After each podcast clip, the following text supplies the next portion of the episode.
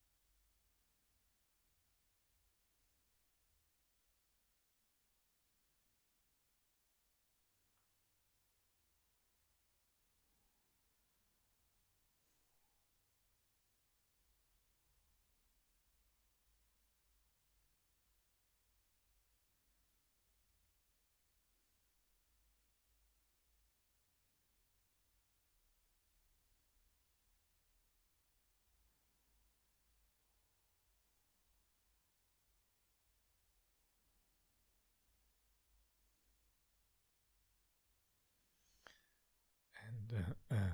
once again coming close to the end. Uh, before we come to the very end, uh, take just a few moments uh, just to review the progress so far. Uh, and again, try to see if you can see and understand the causality behind meditation practice, uh, how it works uh, and how it does not work.